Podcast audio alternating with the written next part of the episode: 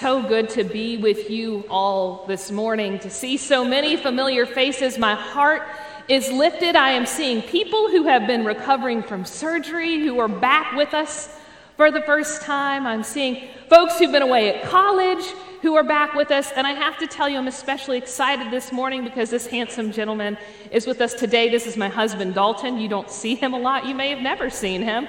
Aside from my first Sunday here, he's the senior pastor at Decatur First Methodist. So we don't often get to worship together. So I'm very excited that he could be here today. And I'd like to tell you it's because I'm preaching, but I think it's because of the awesome music that y'all have brought to the day. So I think I might be playing second fiddle to be a little punny this morning. Thanks, Eric. well, you know, I think it's a great day to have uh, bluegrass music as the culmination of our shared worship style because each week, as Pastor Eric mentioned, we've been walking through different ways of praising God and music. And it's interesting because when we praise God through different music, we lift up different voices and we hear things in a different way. And bluegrass is really unique, as you heard in that first song together, because it features at different points in the music, different voices, if you will, of instruments. And when you hear it from different instruments, you start to hear the same song in a different way. That's kind of how it is with the different voices in Scripture, both Old and New Testament. Each person of faith lifts up for us as we hear their story, a different aspect of the faith, something that makes us say, I've never heard that before. I've never thought of that before. Wow, that person is really speaking to where I am in my life right now. And I don't know about you, but I've kind of enjoyed spending some time with Mary outside of the Christmas season. You know, Mary, so often for us, not just in faith, but in art and music, is really focused on Mary, draped in blue, great with child, maybe riding on a donkey. And when we think of Mary, that's the Mary that comes to us. We see the Mary in the Annunciation, the Mary at the birth, pondering this beautiful gift. And we forget that after those moments, Mary was still around. Remember, Mary lost Jesus in the temple? We remember that part. But then there's some more to Mary's story that comes uniquely to us. In the Gospel of John, you know, in John's Gospel, the birth narrative is not about Mary riding to Bethlehem with Joseph. The birth narrative for John is the Word becoming flesh. And we don't even hear about Mary until the second chapter, when we find Mary with an adult Jesus at a wedding in Cana of Galilee, and Mary's big line in the whole scene is, Jesus, I think we've run out of wine. And then she sort of disappears for a good portion of that gospel until we find her again where we will find her today at the foot of the cross. Before we get too far into this today, I, I want to put a little trigger warning out there.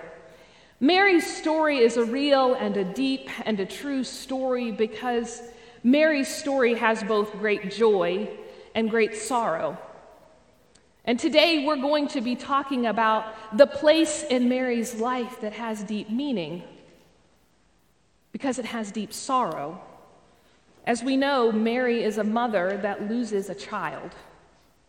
And we don't talk about that often, but I want to warn you that if that's a place in your own life that is tender, if that's a place that's difficult for you, I want you to have permission to do what you need to do to care for your soul.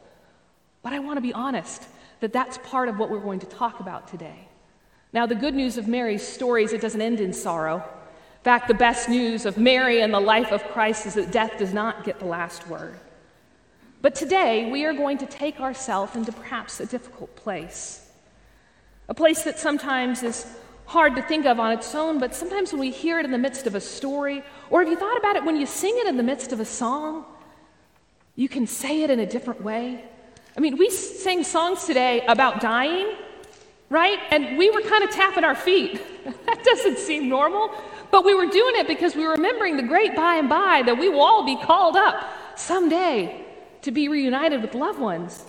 We sang a song of confession. I don't know if anyone was confessing along with, with that song, but about where we've gone wrong and how we stand in need of Jesus. And so today it's my prayer that this scripture about Mary, Mary's life, might open us to engage in what can be a difficult topic and to see the light of God's love shining through it. So, this morning, our gospel lesson comes from John towards the very end, the 19th chapter, and it's verses 25 through 30. After I finish reading our scripture for this morning, I hope you will join me in affirming these words. I'll say, This is the word of God for the people of God. It's all of us sitting here. And you, the people of God, will join in saying, Thanks be to God. So, hear now God's word for us today. Jesus' mother and his mother's sister, Mary, the wife of Clopas, and Mary Magdalene stood near the cross.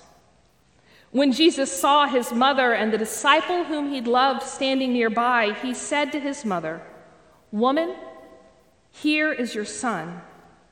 Then he said to the disciple, Here is your mother. And from that time on, this disciple took her into his home. After this, Knowing that everything was already completed, in order to fulfill the scripture, Jesus said, I am thirsty. A jar full of sour wine was nearby, so the soldiers soaked a sponge in it, placed it on a hyssop branch, and held it to his lips. When he had received the sour wine, Jesus said, It is completed. Bowing his head, he gave up his life. This is the word of God for the people of God. Thanks be to God. When we hear these words from much later in Mary's life, it's hard to comprehend that this is the same woman who sung, My soul magnifies the Lord. Her firstborn, her promised child, the one who all of creation had waited for, is crucified. Just hearing that puts a pit in my stomach. It breaks my heart. The unimaginable grief of a parent, that deep loss. Perhaps you've sat in this place or sat with someone in this place. It's one of those places in life where we never want to find ourselves, but when we do find ourselves there, it can be a very holy space, a thin space, where it can feel like even though grief is so real, the presence of God is even more real to us in that moment. It can be both a place that is very dark and heavy, almost suffocating, but also a place where we start to see the light dawning in. This place for Mary as a person of faith is just as real and true and valuable to her as is the Annunciation when the angel told her that she would conceive a child of the Holy Spirit. How interesting is it then that the writer of John's Gospel tells this story in this way? You know, the Gospel of John is often referred to as the, the odd one out. Three of the Gospels look the same, and then there's John. John changes so much about how we hear the gospel story, and we see it again in this moment at the cross. In Luke's gospel, the only people who are talked to as Jesus was on the cross were the two criminals, one at his left and one at his right. And while Mary may have been present, it's not something that's really dwelled on in Luke's gospel. In Mark's gospel, we hear that there are women who were present at the crucifixion, but it says they were at some distance. Perhaps it was Mary Magdalene, Mary, mother of James. And then Matthew's gospel sort of blends the previous two. We hear about the criminals, but we also hear about the women seated at a distance. It's only the gospel of John that places Mary at the foot of the cross, near enough to hear the voice of her son one last time. And you know, it makes me wonder what is John trying to tell us? What are we seeing of Mary in this moment? That the writer of this gospel felt that it was important for us to have Mary right there with Jesus. You know, it's probably worth thinking about the scripture we heard this morning and what Jesus says to Mary as he is on the cross. Looking at his disciple, the beloved disciple, he gives his mother to his friend, and his friend to his mother, that they might have one another after this horrible day. Woman, here is your son. Here is your mother. There's something in these words that brings up for us that whole biblical historical context, that maybe there's just some really practical reason Jesus had to tend to this last bit of business on the crucifixion cross. Perhaps he knows that in that world, women didn't have much of a place, and, and if Mary were to be cared for, he had to see after her as her oldest son. So maybe that's why Jesus said, Disciple, please take care for my mother, which makes good sense from what we know of Scripture and what people have told us about that time. Except for when you realize that Jesus had brothers. Jesus was not an only child. So, why didn't Jesus just say, James, you need to look after your mom? I have to go on and do some other things. So, it seems that maybe the point of this, while it could have something to do with taking care of Mary, might not be exclusively about taking care of Mary. Maybe Mary represents more than just a practical concern that Jesus has to take care of. There was a noted scholar of John, her name was Gail O'Day. She was a professor at the seminary we attended, and she was lovely and brilliant. And she's written in a commentary about this scene, specifically from the angle of the women who are featured at the crucifixion. In John's gospel, Mary is a witness to Jesus' earthly ministry from the beginning on. That makes sense, right? She was with Jesus when he was born. She sure was there. And she was with Jesus all the way through. And the beloved disciple for John becomes this representative of the community that the writer of John is a part of, the future community of faith that will go forward. So, what Gail O'Day says is that maybe there at the foot of the cross, in this moment of great sorrow, we see this intimate and loving connection between Jesus and the people present with him, which forges a line between Mary, who represents what has been, the past, all that has come before, and the beloved disciple, who will carry the faith into the future. In connecting these two people, a new family is born a new family faith. In the story of Christ, which is central to our faith, Mary becomes this linchpin character holding together what has been and what will be. In each of these moments, we find a Mary who always seems very open and honest and full of emotion. Have you noticed that? We don't know much about Mary, and maybe that's why she's such a fascinating figure because it seems like in Scripture we know just enough about Mary for our imagination to take off and to imagine what she might have been feeling. We hear just enough words of Mary about her joy or excitement for us to jump into that space and imagine what it would be like if an angel stood before us and told us we were to hold the, the Savior of the universe, we were to hold God's Son. We see Mary here at the cross. She doesn't say much. She doesn't say anything, in fact. If she does, John's gospel didn't record it, and yet we know enough about that scene. We've seen enough of human life to step into that space where Mary is at the foot of the cross and to imagine, right, what it would have been like. In some ways, because we know so much and yet so little about Mary, Mary becomes a person in our faith who gives us permission to feel the full swath of human emotion.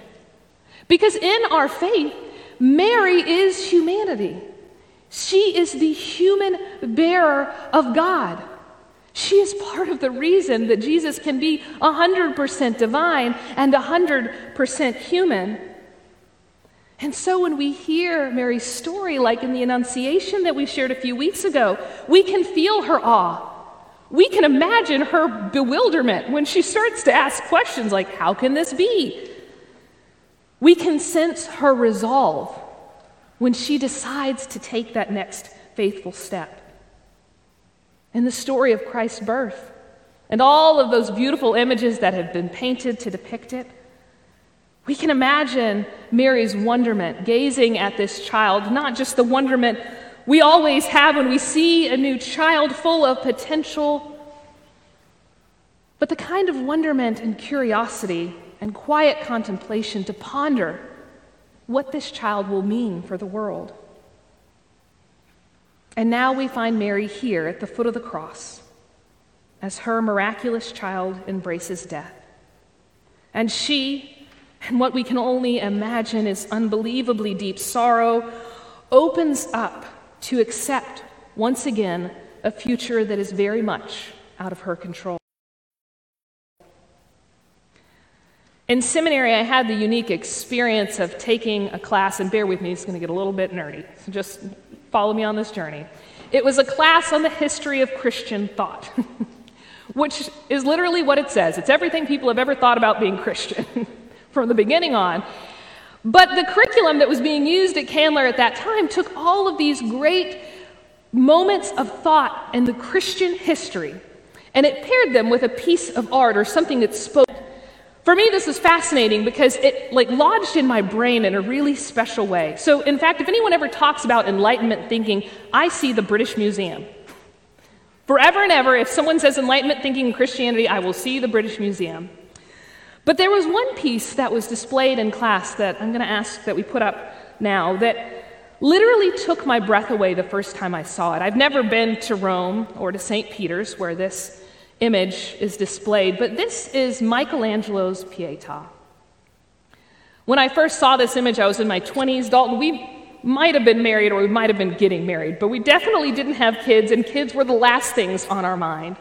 So when I saw this, I was not connecting with it as a mother. I had never seen any other Pietà, so I didn't bring any of that to mind.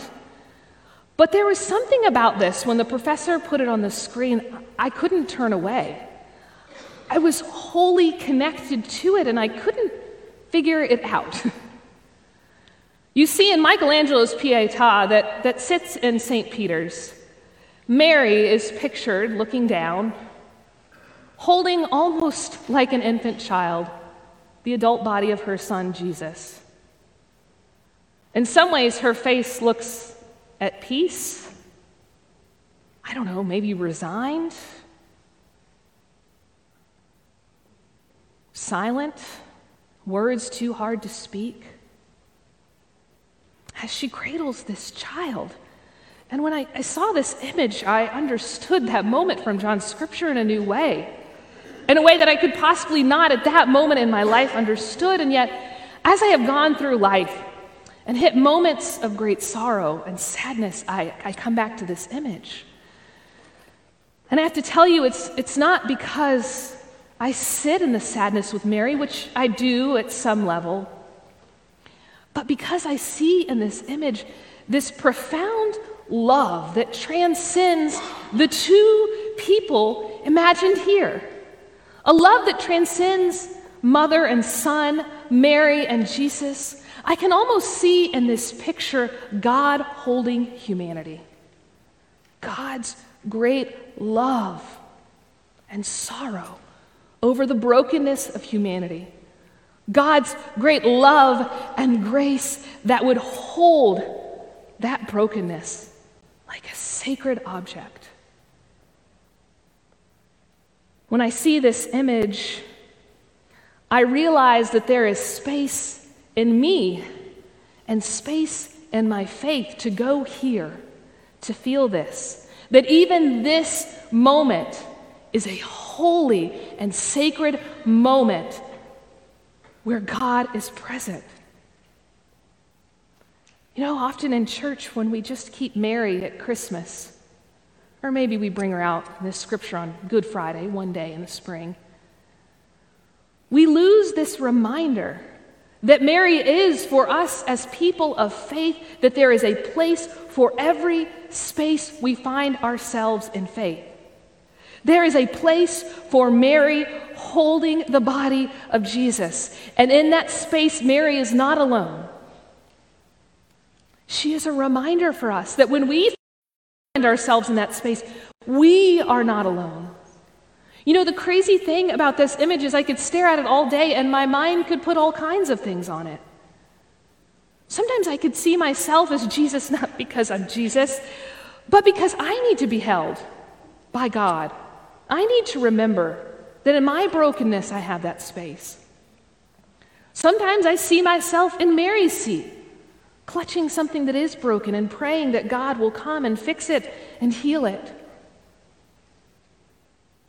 This image has come to mean so much of me, and as silly as it might sound to love an image that carries so much weight, I think for me it's, it's a place of permission and a reminder that even though it can be more fun to talk about Mary expecting a child, about babies and mangers and shepherds and angels and stars,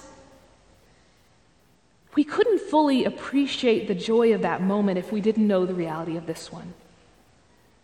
We can't truly appreciate what it must have been like when the stone was rolled away without this moment.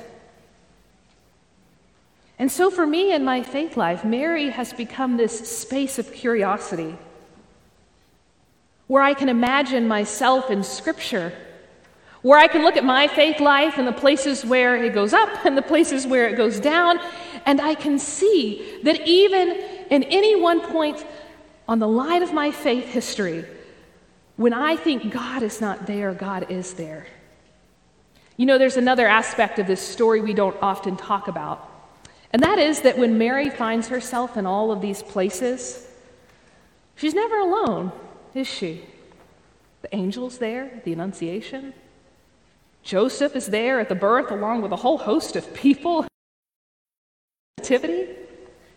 And even here at the cross, Mary sits with a beloved disciple.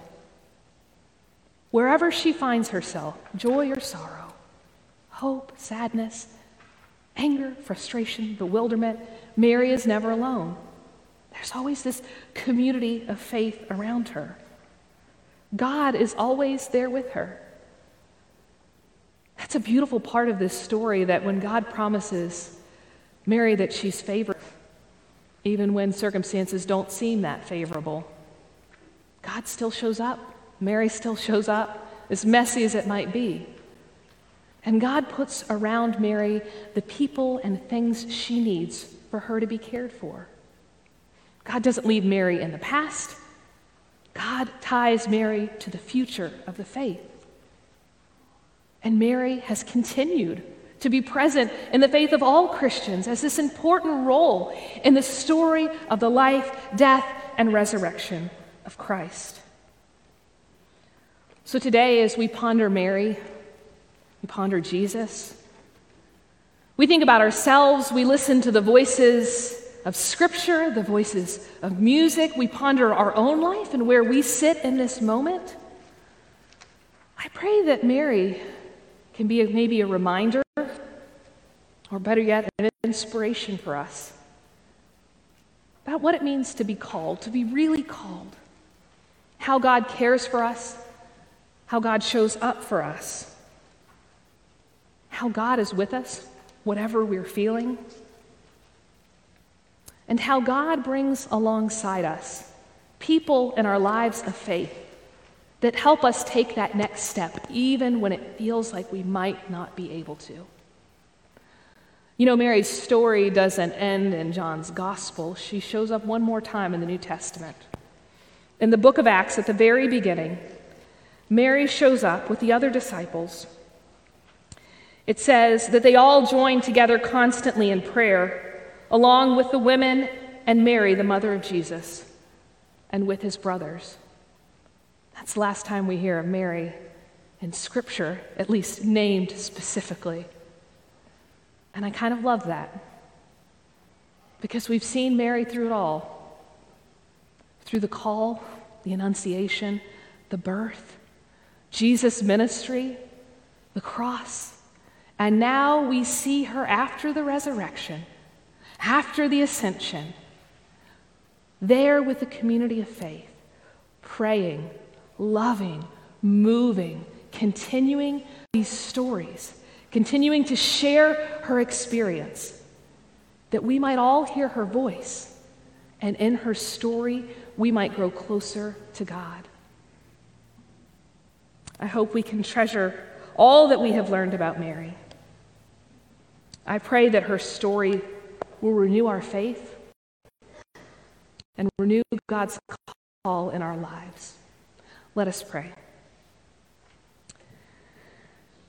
Gracious God, we are your people. We are a part of a faith that has deep roots and great history. God, in every voice that you bring forward, we find a piece of ourselves. God, thank you for the story of Mary, which has reminded us not only of what our faith calls us to, but of how you love on our way. God, thank you that we have a faith supported by your grace that is not hindered by our emotions but strengthened by it. Thank you, God, that there is no place, no feeling, no time we can be a part of where you are not there. God, thank you for the promise that comes through your Son, Jesus Christ. The promise that death has lost its sting, that even the worst thing that might ever happen to us will not be the last. Because, God, we are your children, and you have invited us into eternal life. And so, God, we sing to you, we praise you, and we offer ourselves to be ministers of your gospel in this world to be your hands and feet, to care for one another and all of your creation. And now, God, we offer this prayer in the name of your Son, Jesus Christ, our Savior. Amen.